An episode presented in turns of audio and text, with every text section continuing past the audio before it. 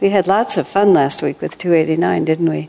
All about masters, uh, the way the masters play in the world of history, isn't it? I've just been thinking about it and talking about it ever since. It was just so interesting. Um, did I talk about Fernando III in this class last week or not? About about you know he uh, uh, he Fernando III incarnated as the king of Spain, and and Spain was largely held by non-Christians at that point. and for 38 years he he went to war to retrieve Spain for the Catholic Church. Which you know, in the context of our life now, you kind of tilt your head like that, but it was apparently very important that the um, Im- influence of Christianity be, be maintained in that part of the world. Fernando was, was master in a previous incarnation. Fernando the Saint, they call him, was in the 1200s. But it's just like we can't we can't be too narrow in our concept of what the spiritual path is, and we can't be too sentimental in how we look at things, or or or impose upon other circumstances the values and realities of our present day. It's just it's so it's so important to just remain mentally flexible. You know, Swamiji was so often so shocking in many things that he said because he was so completely outside of modern. He, he, he lived outside of fads, actually, that was the word I would use. You know, a lot of things that are just become fads. Um, political correctness has a greater underpinning than just being a fad, but it's also a fad to sort of want things to be a certain way. And uh, that was a word that Swami often said. He always stays outside of fads, he said. And I actually I realize that thinking about it now, you know, he didn't mean like little fads like women wearing yoga pants, you know, to work or something like that, or fashion. He meant fads as ways of thinking that are not necessarily based on timeless principles, but are just based on, you know, we're, we're moving out of institutional religion. It's just Kali Yuga moving into Dwapar. Institutional religion just doesn't have the power that it used to have. Um, I, I was just thinking of it like the minister of churches, ministers of churches used to be the most prominent citizens of, of many towns. It was just a very highly respected profession. and if you were the minister of one or this church or that church, it was a, a position of great prestige and influence. And now it, it's hardly so. I mean, uh, youth groups schedule their soccer games on Sunday morning without even thinking about it. I mean, the idea that a family would not want their children to go there because they need to go to church. I was, I was so impressed by the fact that the YMCA is open in the morning on Easter Sunday. it's like just in the morning, just the time when a person would otherwise want to go to church. But it's like that's people want to come exercise because they have the time off. But in a sense, it's a fad, in a very big sense of that word, because it's a transition from one thing to another. But, but in the, in the 1200s, when Master incarnated, and even earlier that when he was William and Swamiji was Henry, when Master was William the Conqueror, then he was he was the Catholic Church was the power, and he he supported that power, even though now he comes and he teaches original Christianity, and he doesn't have much good to say about churchianity. But at the time that he was living then, it had the positive force, and whatever reason, he was no less enlightened. I mean, I can't really parse all this apart, but it, it does tell me that we should always stand back a little bit and not be just too quick to get on bandwagons that are really just fads, that are not really, there may even be a deeper truth under it, but the way it's expressed um, may just be a, a kind of group think rather than an actual real revelation. Swami always held his mind completely free of superficial influences. You know, and, and he would he would listen to them. I mean, for example, world brotherhood was a phrase that Master used. He spoke of world brotherhood colonies, and we called Ananda for a long time a world, world brotherhood colony. And then we had the World Brotherhood Choir, which was a name that Swami really liked. But only very slowly um, did we begin to appreciate that brotherhood was a gender specific word that was not so popular. And we, we, but he wasn't going to just jump on the bandwagon right away. But gradually we thought the World Brotherhood Retreat wasn't necessarily the best thing to call it, so he called it the Expanding Light. But it was a gradual sort of recognition. But to the end of his life, he refused not to use, when he wrote, in his writing, he used he as the impersonal pronoun. It got to the point where, in more than one book, or at least one, he wrote a little preface explaining the fact that he knows eight languages. and in every language where there isn't a gender neutral pronoun, he is considered to be the impersonal pronoun. And he protested the awkwardness of not using it and just simply said he was going to outlast the fad and he was just going to do it. I mean, that, that was, he was, it was just like he, anyone who paid any attention to his writing understood that he was the least gender prejudiced person who ever lived. He was gender blind. He famously said once to Nirmala when they were walking down the street, Nirmala being a woman in our community, he looked, they were walking down the street and he looked in a window and there was a dress that looked very unattractive to him. And he turned to her and he said, If you were a woman, would you wear that? and she, having a quick wit and a good sense of humor, Well, as it happens, I am a woman, she said. and no, I wouldn't wear it. but you often felt really he just, he would lose track. Because he just, people are people in your gender is a very temporary identity of the soul. But they're fads that go through where we can't say this and we can't say that. We have to be sensitive about this. And sometimes they have a basis.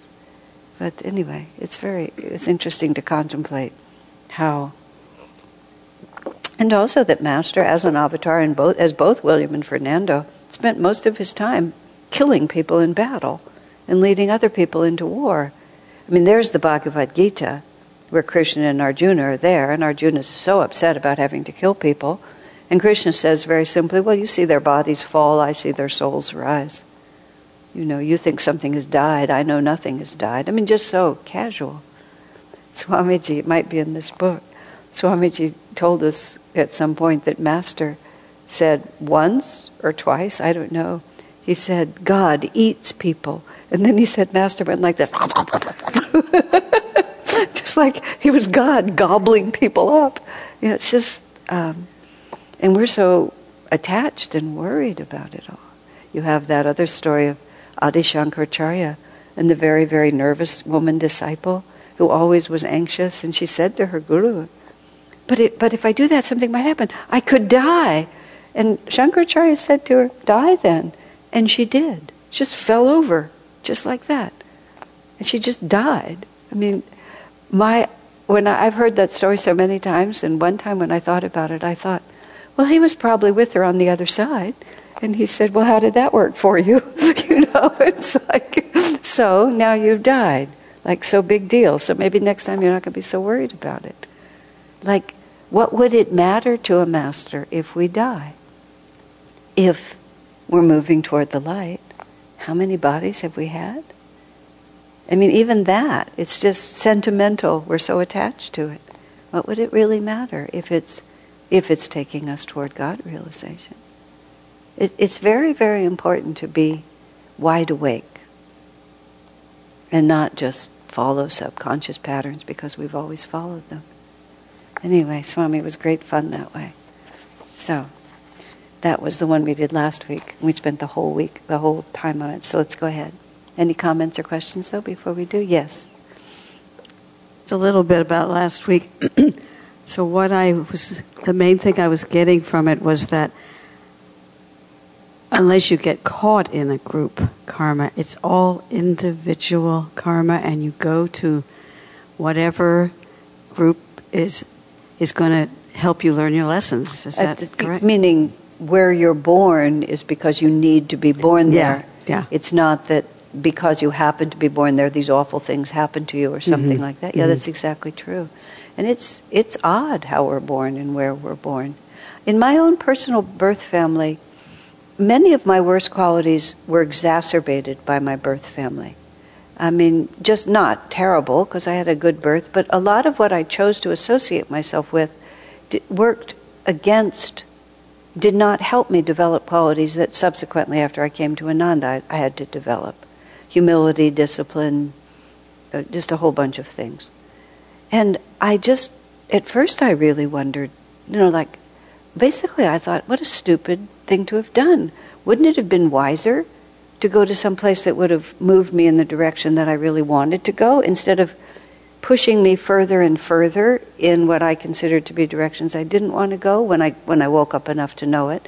All of this I'm talking about nuances because my family was very good. It was just nuances, inclinations. But the, their inclinations did not help me. Excuse me, did not push me in the direction that I subsequently had to push myself. And so I wondered why. But I realized that before we will notice that some quality in us needs to be changed, it has to get bad enough for it to really in, assert itself in our lives. And that's the point at which we put out the willpower to shift it. Otherwise, we all, it's, the, it's an unfortunate quality of human nature to just drift along with what's there. But if drifting along with what's there is too unproductive or too painful, then we'll notice where our pain is coming from. Because our problem is we don't know where our pain is coming from. There's just this weird inclination to want to do more of what we're already doing. I mean, a friend of mine said, you know, what I need is to be more disciplined. And I said immediately, oh my God, that's the last thing you need. you just need to lighten up. Just relax, give yourself a break. And I remember this was very early with Swami, really, this is my only excuse, very early. I said to him that I felt that I just wasn't progressing as I ought to and that I needed to increase my power of analysis. That's what I actually said, those are my words. And my memory of Swami, and sometimes I feel like I, I felt the energy and then I imagined a physical thing because he was sitting in a, a chair and my, I, I imagined that he stood up like that. but I suspect he didn't because I never saw him do anything like that. But I felt like he stood up and sort of grabbed me. But I suspect he sat perfectly still. But he said quite emphatically, no. but he felt, I felt like he was trying to erase the concept from my mind. It wasn't just, no, that's not a good idea. It was like, you know, cosmically, no. And then after that force field sort of knocked me back, he said, very sweetly, what you need is devotion, like that. But it's like, why would I have thought that? Except that that was just what I was. I was, you know, mentally very intense and I just, I just, I was kind of shriveled, and I just thought if I just got even more shriveled and more pointed, you know, then I could bore through it. Pardon me? Better. Yeah, better at it. But I wasn't. I thought the only reason it wasn't working was because I wasn't good enough at it. When in fact it was because it was a really stupid idea. But until it gets really bad, you don't notice. And so oftentimes we, we just pick situations that just exacerbate our faults like, I mean, you and I were both born into Jewish culture, and Jewish culture, in certain families, you have a tendency to think that you're a lot smarter than most people and pretty much better. I remember a Jewish friend of mine who lived in a very um, insular Orthodox Jewish community, not extreme, but relatively insular. So she just she was passionate about it, so she participated. Then she reached college age, and she went to. She was a very smart girl, and she went to a very very good college. But there weren't it wasn't there weren't a lot of Jews in the college she went to, and she remembers sitting for this orientation with all the other freshmen, and was conscious of the fact that she may have been the only Jewish girl in the room. And she thought to herself, all none of these people are Jewish, and they were all smart enough to get into this college. and then it was the first time it crossed her mind that maybe the whole premise was false. But you know, it had to push pretty far before It crossed her mind. Something had to crack it. And sometimes you just push arrogance to a certain point and finally you notice that it's not working for you.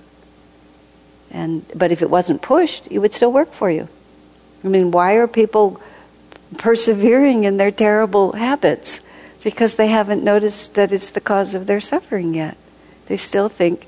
One of my friends, when I was going through, I don't remember what I was going through, but it was something that was just tormenting me. And she was, uh, she had a, a lot of healing energy. And so she just started, at my request, we were just sort of trying to work through a little bit of what was making me mentally upset. And I described this whole attitude I had towards something. And I just remember so sweetly, she just leaned over and said, And how is that working for you? And it was such a good question. Actually, now that you bring it up, not very well. So then, well, gee, maybe I should think about a radical change instead of just doing more of it.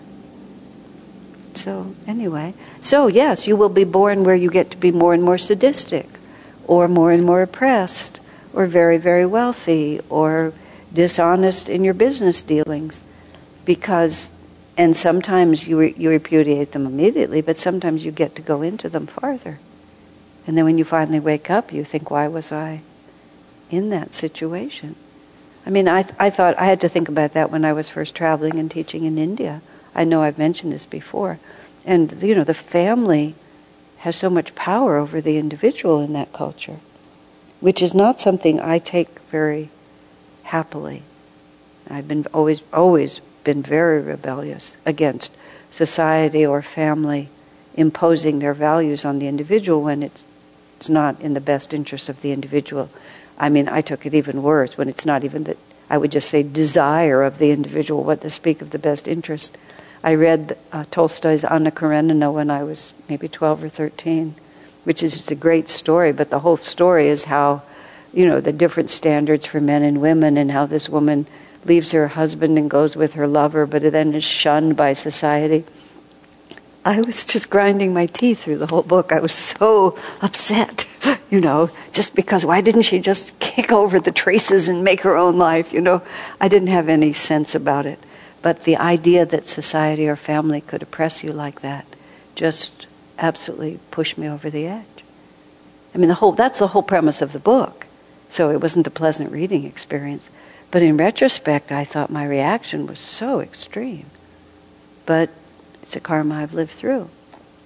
And now I was born into a family where I had tremendous freedom to make my own life. I didn't have to fight that battle anymore. So when I went to India and met a lot, especially women, but also men, who were just really caught in this family versus individual energy, you know, at first I just had no patience with it. But then I had to realize no, of course, these people are here because it's something they have to figure out. You know, which side of it they, they need to go on depends on the individual. Some people are so selfish, they need the family to hold them. Some of them are too passive and they need to break free. But they need the karma. It's not a mistake if they have the karma, and it didn't serve me just to become irate like I did it Tolstoy's novel. I had to, you know, try to find what the Dharma is of all this. But there it is again. Nobody would be born into that situation unless they needed it. Whichever way it would go, whatever. I, there was a, there's a story in my book about Swami Kriyananda. It's actually about an Indian man whom Swami wanted to join the, invited to join the ashram and thought it would be good for him to join our ashram in India. He said, Oh, but my mother would be so disappointed if I did that. Swami said. What he actually said was sooner or later we all have to disappoint our mothers. But then he modified it to we have to be prepared to disappoint our mothers. But he first said sooner or later we have to do it. Which is, you know, it's a pretty strong statement, especially considering that Swamiji was actually extremely respectful to his parents and, you know, very attentive. Even after his father died, and and he he had a substantial inheritance, and he said, "My father never gave any money to Ananda." Although I recently heard him say on a recording. Uh, although by the end of his life, his father's life, he felt that his father was impressed by what he'd accomplished. But his father never gave any money ever, even to the point when Swami himself needed money for uh, medical reasons. His father just couldn't bring himself to do it because he felt that Don, his son, had earned so much and given it all away. It, his father just felt it was enabling him to now rescue him because the only reason he needed his father's help was because he'd behaved so irresponsibly from his father's point of view. So Swami felt that if he took his father's money and just gave it to Ananda, he said, My father's soul will not rest in peace. And he said, And if I don't give it to Ananda, my soul will not rest in peace. so he built Crystal Hermitage as a spiritual center for the community, but it was also his home.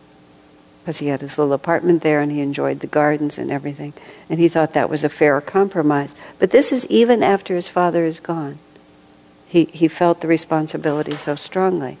However, in anything that was really a choice between biological earthly family and God, there was simply no contest. Very early on in his spiritual path. Let me, think, let me just think if this is true. Actually, I, I'm sort of a little blank on this. I know there was the moment between Master and his father when Master's father started to criticize Sri Yukteswar. And Master's father was a guru by Sri Yukteswar. And Master said, if, if, if Earthly life is something, but spiritual life is everything. If you say one more word against my guru, I disown you as my father forever. Just that was that. And of course, his father never did.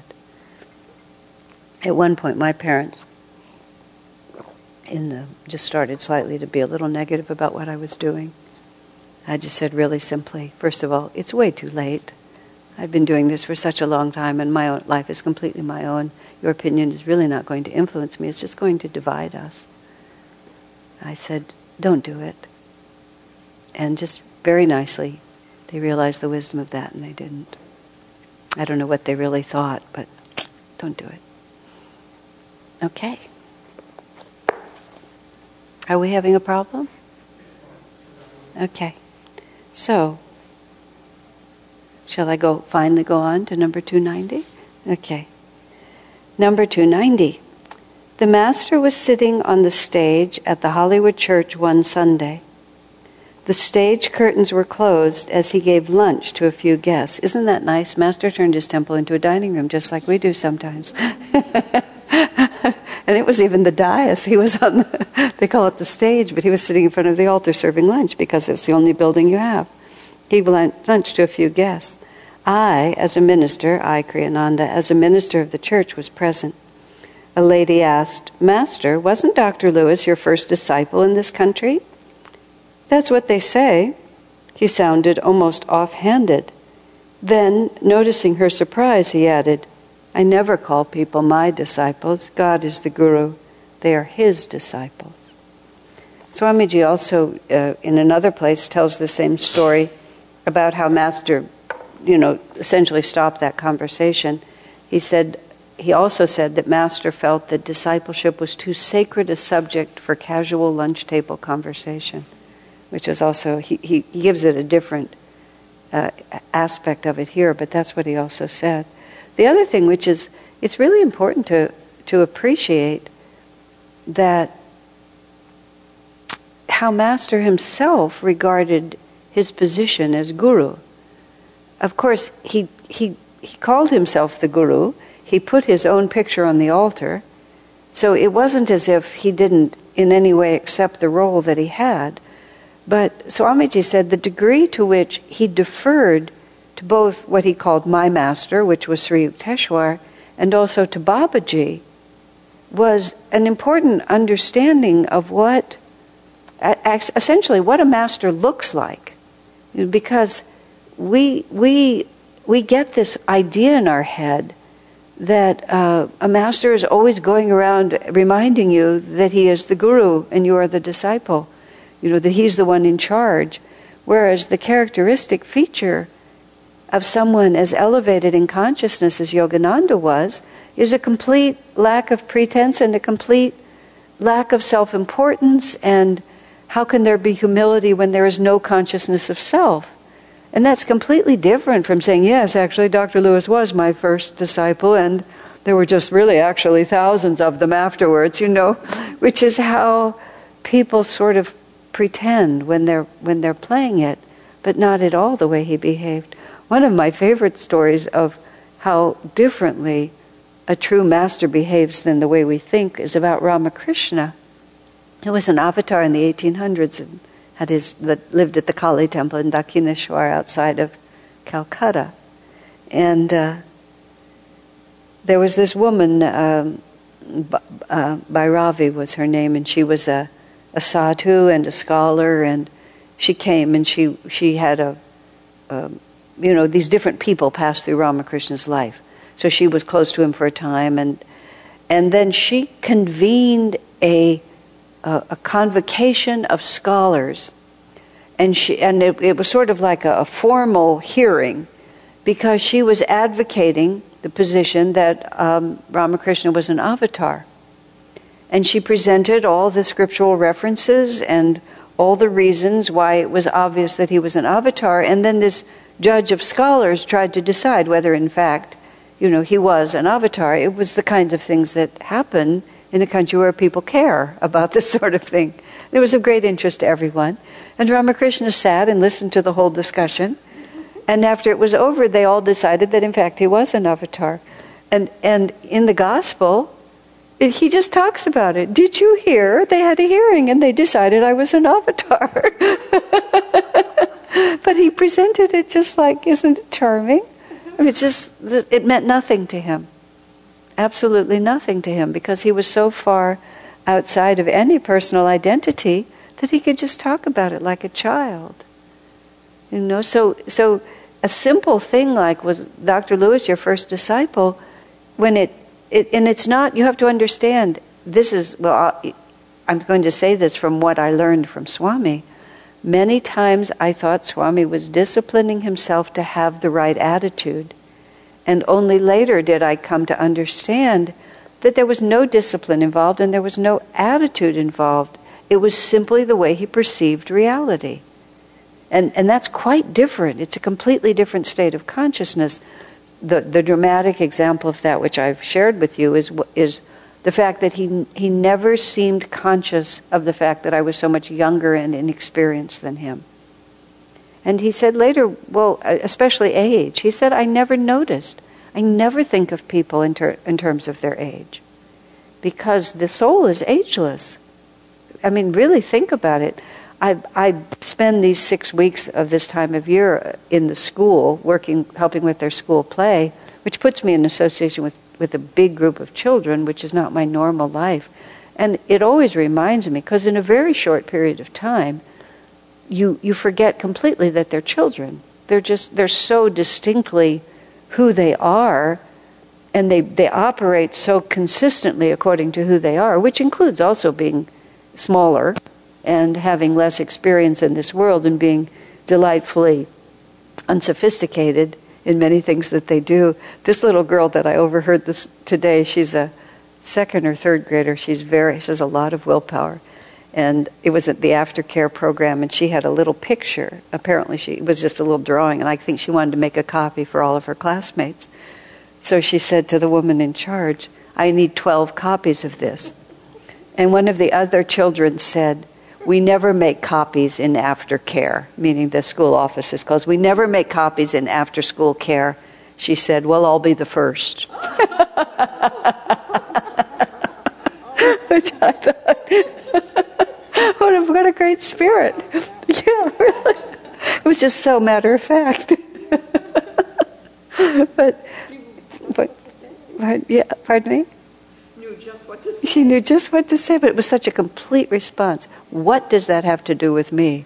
The fact that it's not usually done. I want it done now. I don't think she succeeded, but I, I almost cheered her spirit. I thought, that go girl, you go, you tell him. but Athisa, where were we? Oh, I was talking about consciousness.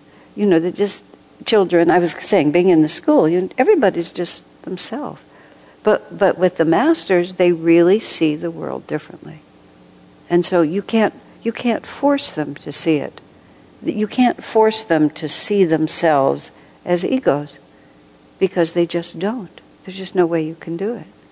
Remember, um, Swami Kriyananda used to love to tell that story where he was at some gathering of, uh, it was one, in the 70s, maybe even into the 80s. They used to have these, they were called Meeting of the Ways, and they were big uh, festivals, sort of, where, where all of the current spiritual teachers, there were many from India, most of whom have died by this point. So there was a meeting of all these different ways. And Swami was at some gathering, and everybody was chit chatting, and so some woman who didn't recognize him sort of asked his name, and he said, "I'm Swami Kriyananda." And she sort of said, "You are, but you're but you're famous." And Swami said, "Well, perhaps, but why do you say but?" He said, "Well, all the other famous people I've met seem important." he just loved that story. He told it over because what what they what she meant was self-important.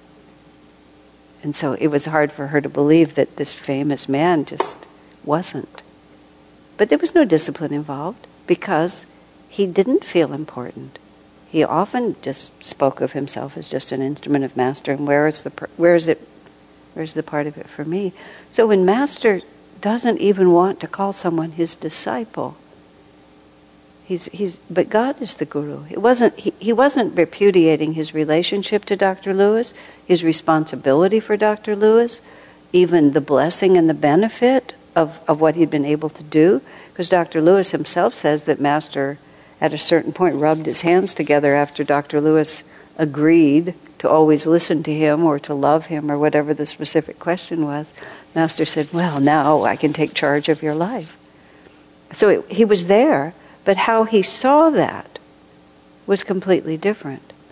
And how that relates to our discipleship is sort of an interesting question, but it definitely tells us that it's. Oh, let me think. Because the one that the individual that we're devoted to certainly plays a. I hear, here's a way to say about it. I have to go to Swami because that's the experience I have. Swami Kriyananda played the role for many of us as guru. It was very hard to discern that he wasn't. And toward the end of his life, he accepted that. You know, not in a huge way, but in a quiet way. He just accepted that. But he never wanted it touted, ever. And when people would ask me, I would just say, well, if you have that much regard for him and feel that he's that important in your life, you should do what he asks instead of arguing with him. Whatever his reasons might be, he has his reasons. And we may not understand what they are, but it's very important for us to cooperate with what he asks. And if this is how he defines himself, then we need to support it. We, we can't argue with it all the time. And so it, part of it is they're trying to show us a consciousness here. This is what I, where I'm trying to come to. They're trying to show us what it really means to be a highly advanced soul, and we're always trying to paste on them what we think it ought to mean. You know, Swami would say, Well, Master did it through me. I'm just an instrument. I just put my mind at the spiritual eye and pray to Master. And then people will say things like, Yes, but Master had to have an instrument and you were the instrument. You know, just like insisting that he takes some egoic responsibility for. Why would we do that? Why wouldn't we listen? And Master hasn't repudiated his responsibility or his relationship. He's just explaining to us how it's actually carried out, is what he's really saying. And listening to that tells us how we should also live. How is our life actually carried out? Are we trying to always be personally responsible? Or are we beginning to understand, oh, yes, even in so serious a matter as who is the guru, it's still God. He's the one who's still acting through it, through us, through him. And that we're, you know, that he himself is just the clear window. But you can be incredibly grateful for the window and love it completely, but you have to hear where his reality is also coming from. Does that make sense? Is there any comments or questions on that? Because as, as especially as SRF becomes more institutionalized, but Ananda to an extent too, you know, you don't want reverence for the guru to become just a form. It has to be a real relationship. And we have to listen in order to have that. What does verse Sarah? Uh, w- I'll give it to you in a minute. What about the fact that Master said uh, something like, where God is, I'm God? I'm sort of getting confused then about that. Yeah, it, that well, but that whole discussion in the path is quite.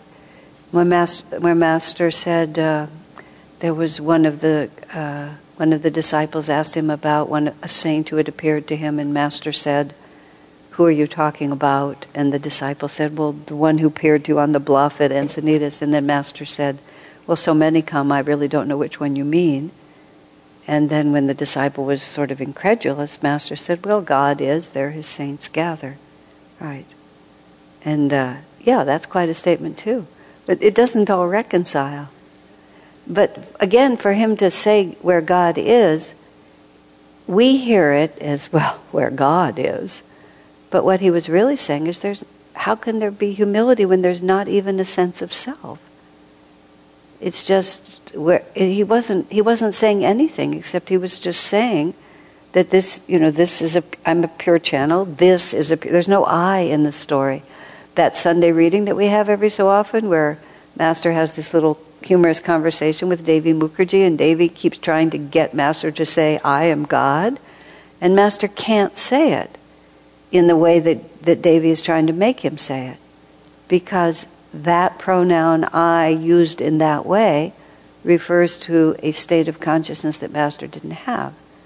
So there's no I to be the infinite because there's only the infinite. There's no I in that state. The whole, the whole Bible is completely misunderstood because of the pronoun I and what does it mean? Because Jesus said I, but he meant I, the infinite consciousness. And then sometimes he would refer to the body that was Jesus, but most of the time when he said I, he meant Christ consciousness. So when Master said where God is, well, where, where, but he also meant something else. Who knows? These are his friends, these are his companions. After a few of the masters are responsible for Hitler, I'm just willing to sort of take anything at this point. you know, we just don't know. And, and I, I think I mentioned in some context, um, Master wrote a lot of letters to Rajarsi. And I've seen some of them. They were part of various things that happened when we were in litigation, but they're not, unfortunately, readily available because SRF has a proprietary ownership of them. But among the, the interesting things that were in the, that those stream of letters was Master chatting with Rajarsi about all the different things you can do once you're in cosmic consciousness. I mean, you know, like interesting ways to meditate and how you can sort of have this experience with Divine Mother or this experience out in the cosmos. And it was like, uh, it was like other people would talk about nice restaurants that you could go to, or good music that you could listen to, or theater that you might like to attend. It's like once that realm is available to you, apparently it's a it's an extremely varied, endlessly fascinating realm. The, the Himalayan masters are busy taking care of the Second World War. And last week I mentioned that Master wrote to Kamala Silva during the Korean War I'm sorry I haven't written you lately, but Divine Mother, ever since this war, the Korean War started, Divine Mother has kept me very busy. So, like, what was he doing?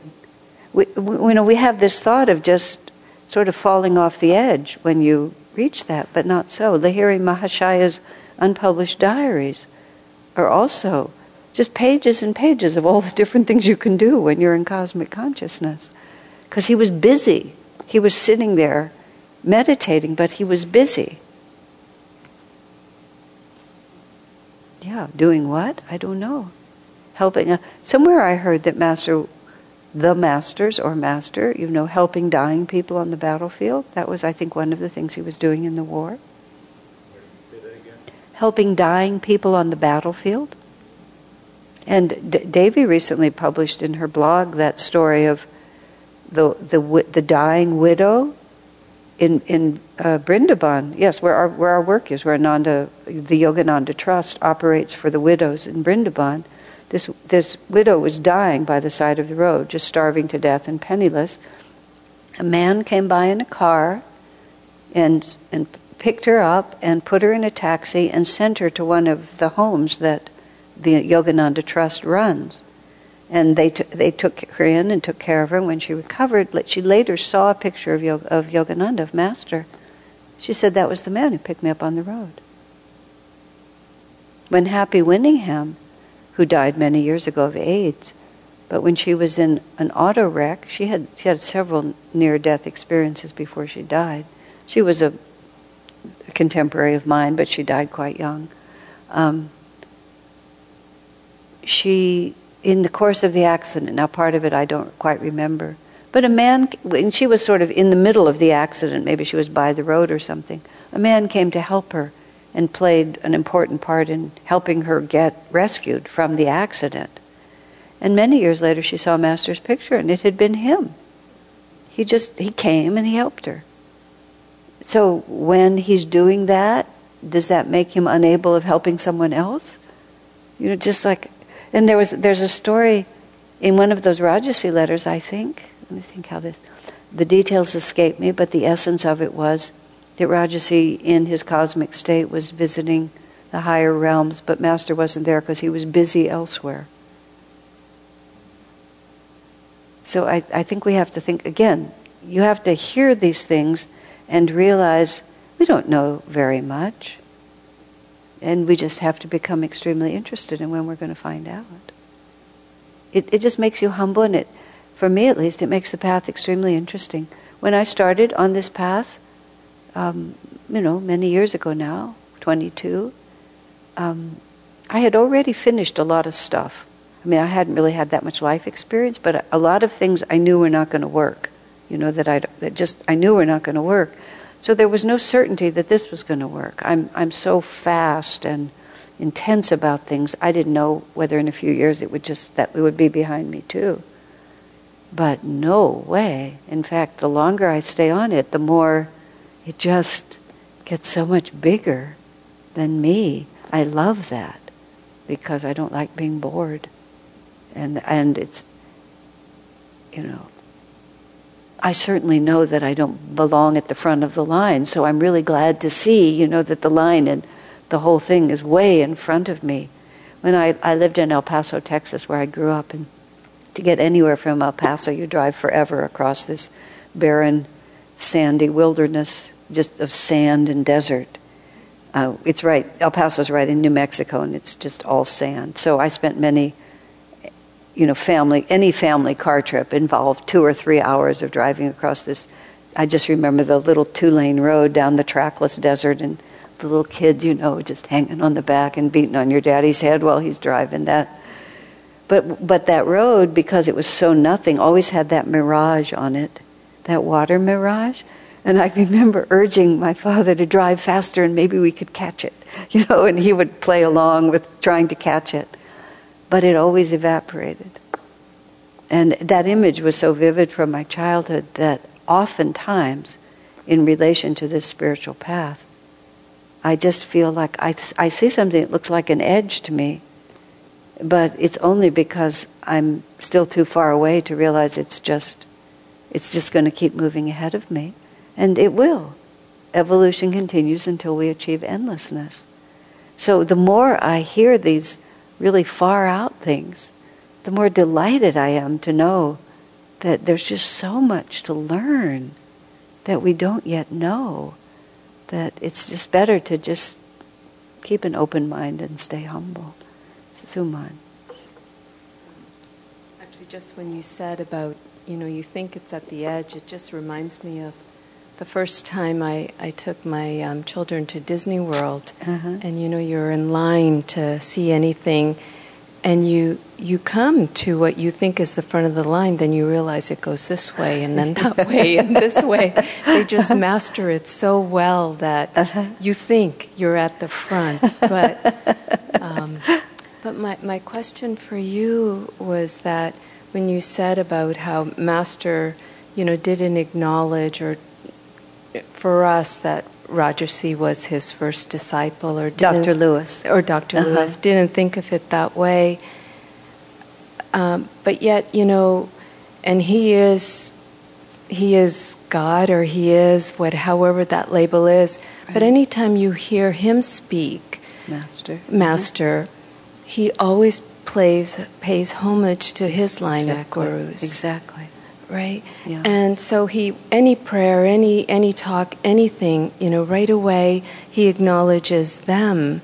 Mm-hmm. And so that's kind of one piece and then the other is is I've always wondered, and the question pops in my mind and then goes away, is why does SRF have um, Lord Krishna's picture on the altar and we don't? Because after Master died, um, when uh, went to India, where she'd never been before, 1958, um, certain people in India, and I don't know who they were, said that with Jesus at the center of the altar, it makes it look like we're Christian missionaries. And especially in 1958, just 10 years after India had finally gotten rid of the British, being a Christian missionary was nothing that, that was going to be helpful. Uh, one of the reasons that SRF was able to keep Swami out of India for 10 years in 1962 is that somebody in SRF told the Indian government that Swamiji was not only a CIA agent, but he was a Christian missionary in disguise. And both of those charges were sufficient for the Indian government not to let him back in the country for a decade. Because, you know, the English left a really, really bad impression. And they, unfortunately, they used Jesus as one of the clubs against the indigenous, you know, I mean, they were arrogant enough not to recognize that they were in the presence of something greater than Christianity, not less. I should say the teachings as they understood it. So it was a valid criticism that the picture of Jesus was not going to help SRF's work in India. So they felt it was essential that something be done about that. So the solution that was brought up was well, we'll put we'll add Krishna to the altar because then you have the two leaders of East and West, and then Jesus is essentially, he's still there, but now Krishna is his equal. However, you think about it, it neutralizes that reality. So, Ananda had that same altar for a long time. Swami didn't approve because he felt because because master master did not have krishna on the altar because master said that babaji was krishna and he always prayed Babaji Krishna. And so he felt to put Krishna on the altar when Master knew perfectly well what he was doing was just too much of a departure from something too fundamental for, for um, to, to allow ourselves to be influenced by the opinion of people who were not the guru, but just people who thought it was a point. Um, so at a certain point, which I can't remember right now, but I mentioned it in my book exactly. He just, it, as Swami began gradually to realize that reconciliation with SRF was not possible. And then, therefore, he began to be more sincere in how we express the teachings, because prior to that, he was trying not to set too many wedges between Ananda and SRF for the hope, in the hope that we would reconcile. But when that was not possible, he was more sincere and he changed the spelling of Paramhansa back to what Yoga Master had used, and he took Krishna off the altar and changed our prayer because it used because SRF prays um, to Krishna, Christ, Babaji, but Master played, prayed to Babaji, Krishna. So he started us praying that way and took Krishna off the altar because he wanted to be more loyal to what Master did. It looks like we're less loyal, but in fact he wanted to be more loyal. But to finish it, when Ananda went to India, so instead of putting a picture of Jesus up, Swamiji commissioned a painting that has Jesus and Krishna in the same painting. And that's the image that they use on the altars in India. It's this, it's this Jesus is in the front and Krishna is behind him in this painting. Because he saw that it was an issue and he, he tried to find another way of resolving it. So, anyway, that's the whole story of that. So everything is nuanced, you know. I was I was surprised when he did that, but I was very interested that he did that. He was very very emphatic about it. I mean, he went to a lot of trouble to get the painting and so on. Okay. Let's take a break. Five minutes. During the break, a question was asked about the you must be prepared to disappoint your mother um, question, which I was talking about earlier, about uh, Swami Vivekananda, who um, the, in the when he first met uh, Ramakrishna, who was his guru, he was a young man and his father had died, and he was the sole support of his mother and maybe his sister and the family. And, you know, things were very tenuous and he was searching everywhere for work. And, and, and then somehow in the course of this, Vivekananda meets his guru Ramakrishna. And uh, Ramakrishna saw him as his, his spiritual son, and it was a very powerful reunion. And the exact circumstances, but I believe Ramakrishna was put Vivekananda into a high spiritual state. But something happened in which Vivekananda exclaimed, you know, essentially, but if I go, if I leave this world, if I leave the consciousness of this world, what will become of my mother? And, and uh, Suman was asking me, how did Ramakrishna respond in the light of we must be prepared to disappoint our mothers? But Ramakrishna's response was slightly different than that what he did was he said, he essentially lamented, even you are in the, you know, Maya, even you think, are, are thinking like a worldly person. Even you are tainted by the power of Maya, which is to think that I have to take responsibility, that God is not in charge. Who, who can say? But that was just Ramakrishna's response to his disciple but then I remembered there's a story about Dayamata and Master. I mean, these are chilling examples. You don't know how to really put them into order. But Dayamata's mother, I don't know whether she was widowed or came into some kind of difficulty. This is after Daya, who came. Daya came to the ashram when she was 17, and her sister came with her, also Anandamata.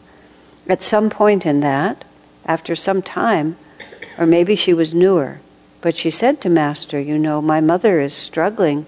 Maybe I should leave the ashram and go take care of my mother. And Master's response was extremely firm. Swami tells the story in the path. He says, Get out, get out. We only want people here are 100%. And Dayamata was horrified by what had happened and immediately fell at Master's feet and began to weep you know, this is my life. I don't want to be, I don't want to leave here.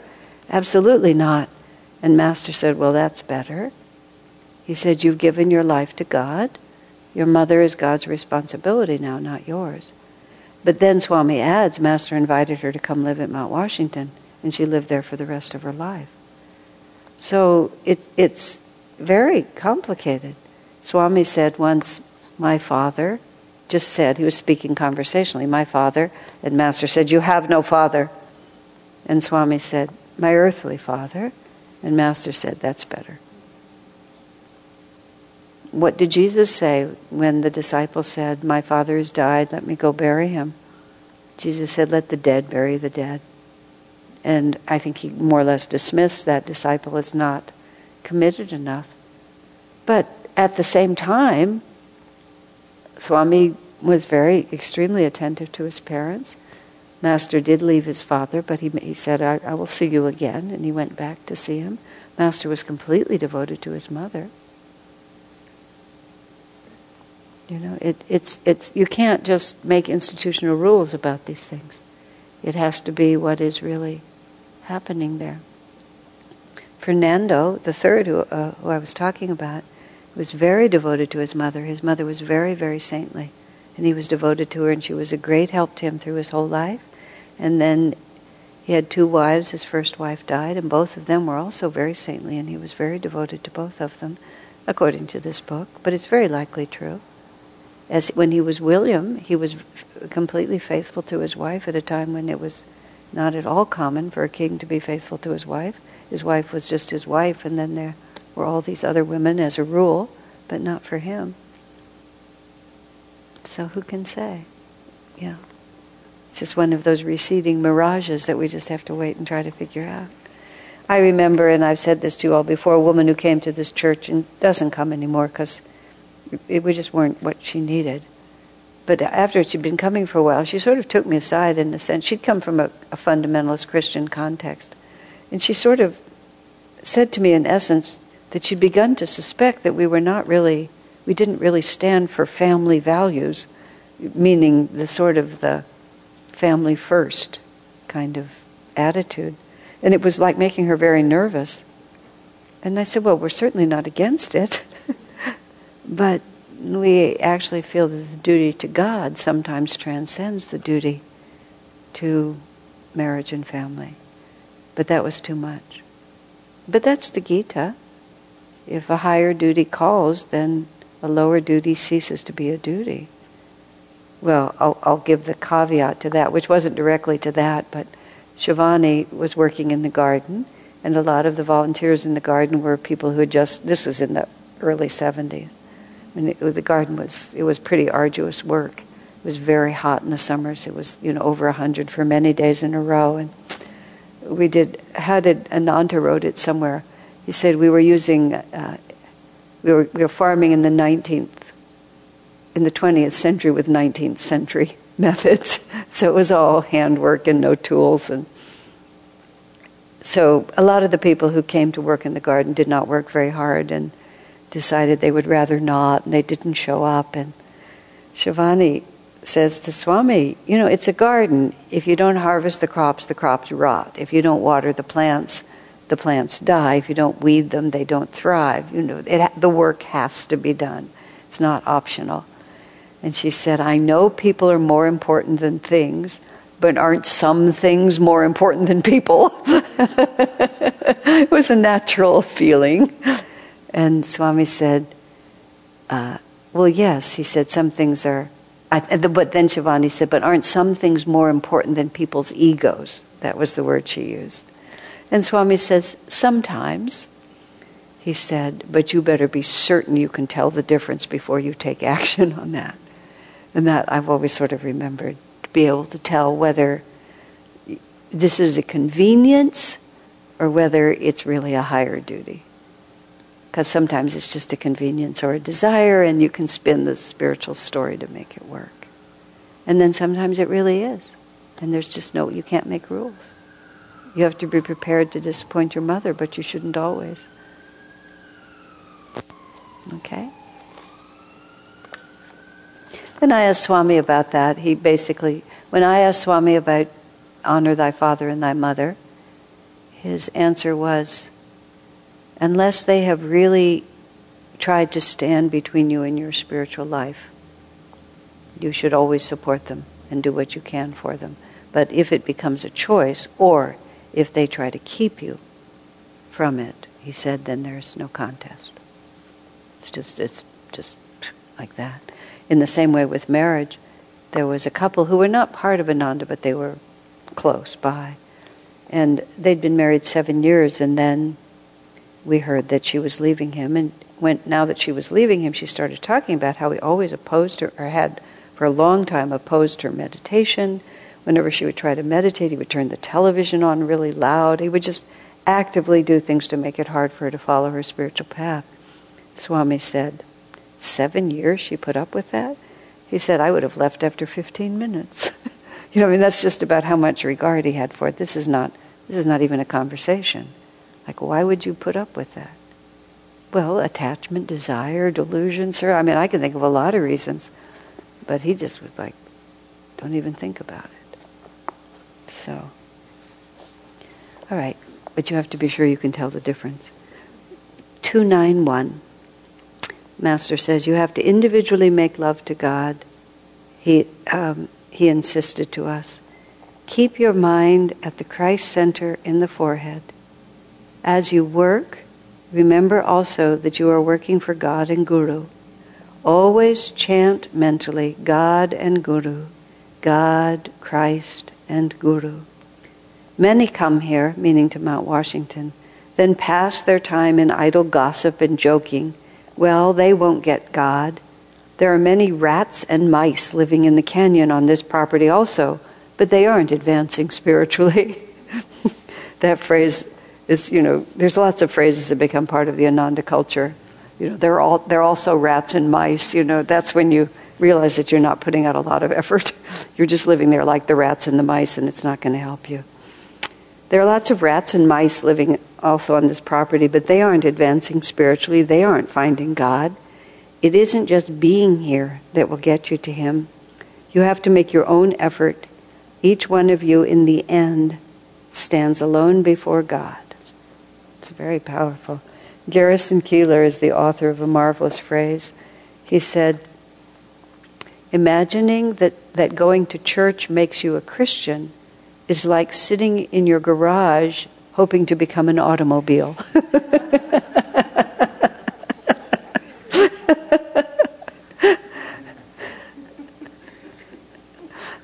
but you know, you have to, the way I read this is the spiritual path is not magic. You know, the, the idea of magic is that you do these spells and you sort of, you perform these sort of outer things and then something will happen. But it's not that you have to transform yourself, it's just that you have to get all the herbs and things together and you have to boil the pot and you have to say the incantation. And then something magically will take place. But even though, you know, there's um, things that you can do, it's the things themselves will not affect you. Even Kriya, although it's better because it's inward, it's still it's not magic. It has to be done with the right consciousness, it has to be done the right way, with the right relationship, the right receptivity. You can't just put in your time and expect at a certain period of time you'll have a saint uh, coming out of it. That's why um, that's why discipleship and devotion are all and service are all such a part of it.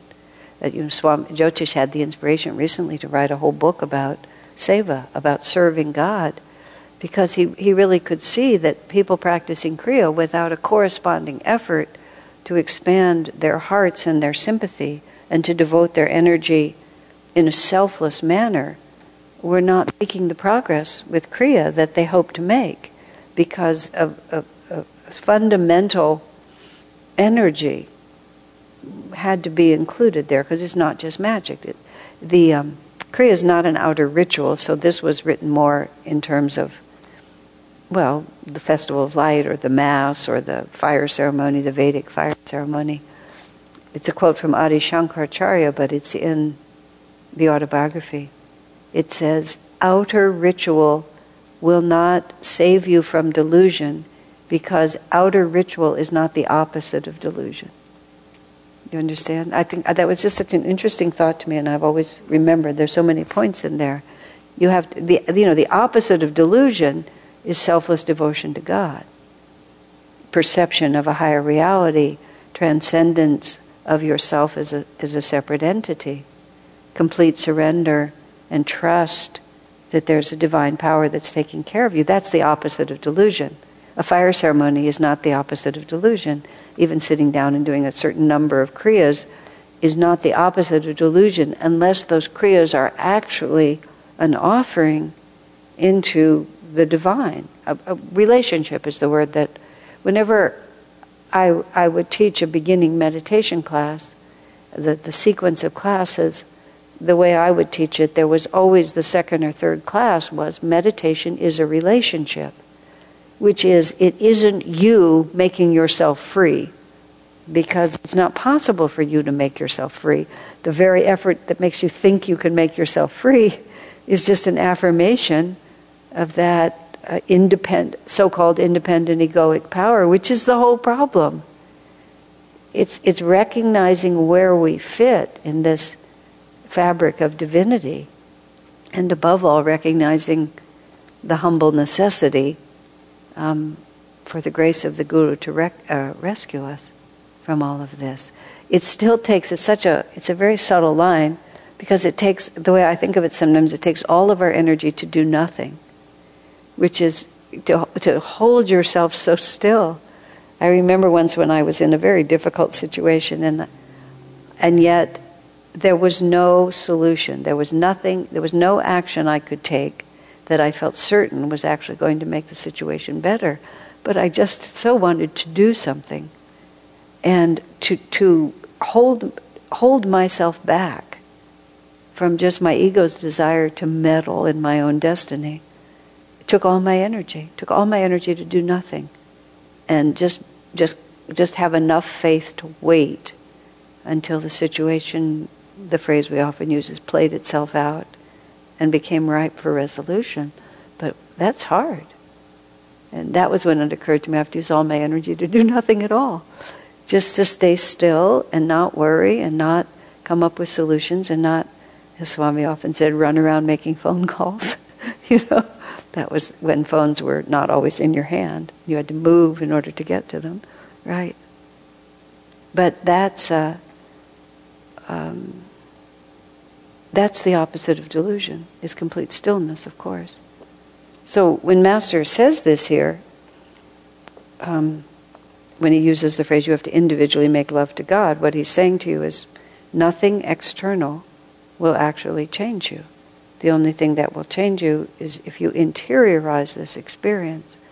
And of course, Kriya is a powerful way to do that, but, but even but devotion and service are also the same.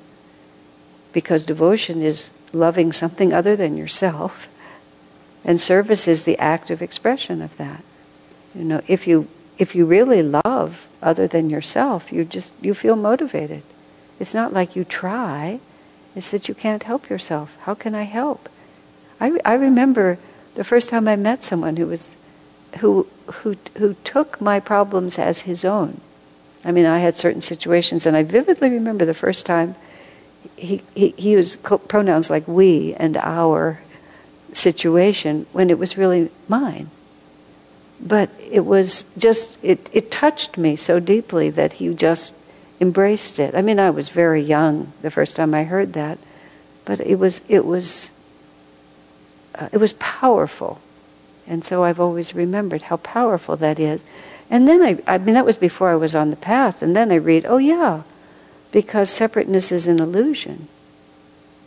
So again, it's not an affirmation of right attitude, it's just a help. Um, I'm, I'm sure all of you face what I face too. You know, you're, you're stopped on the highway and then a foot outside your door, your car window, some person is standing there, you know, some poor struggling soul is standing there. And you can tell from looking at them that they're going to go right to the nearest liquor store with the money you give. But there you are. You think, you know, what if it were me? What can I do? There was this man next to me. I don't always give money, you just sometimes you feel to. We were walking on the streets of Los Angeles once, a whole group of us, and there was like a family. And it was really funny. We just sort of walked by. It was about four of us. We just walked by. We were about half a block away. And then it was like collectively, like, we need to help those people. And we all just turned around and just gave them a great deal of money. They were extremely happy. They immediately got off and went on to wherever they were. They'd become, you know, their little sign said they'd become stranded, which apparently they had. But it was like God really told us, these are yours to help. So we turned back. But this man's standing outside my window and he looks really down and out and he's holding his veteran certificate to prove that he's been in the armed forces. And I thought, I can't help it. You know, I opened my wallet and gave him what little money I had. But it was really interesting to me.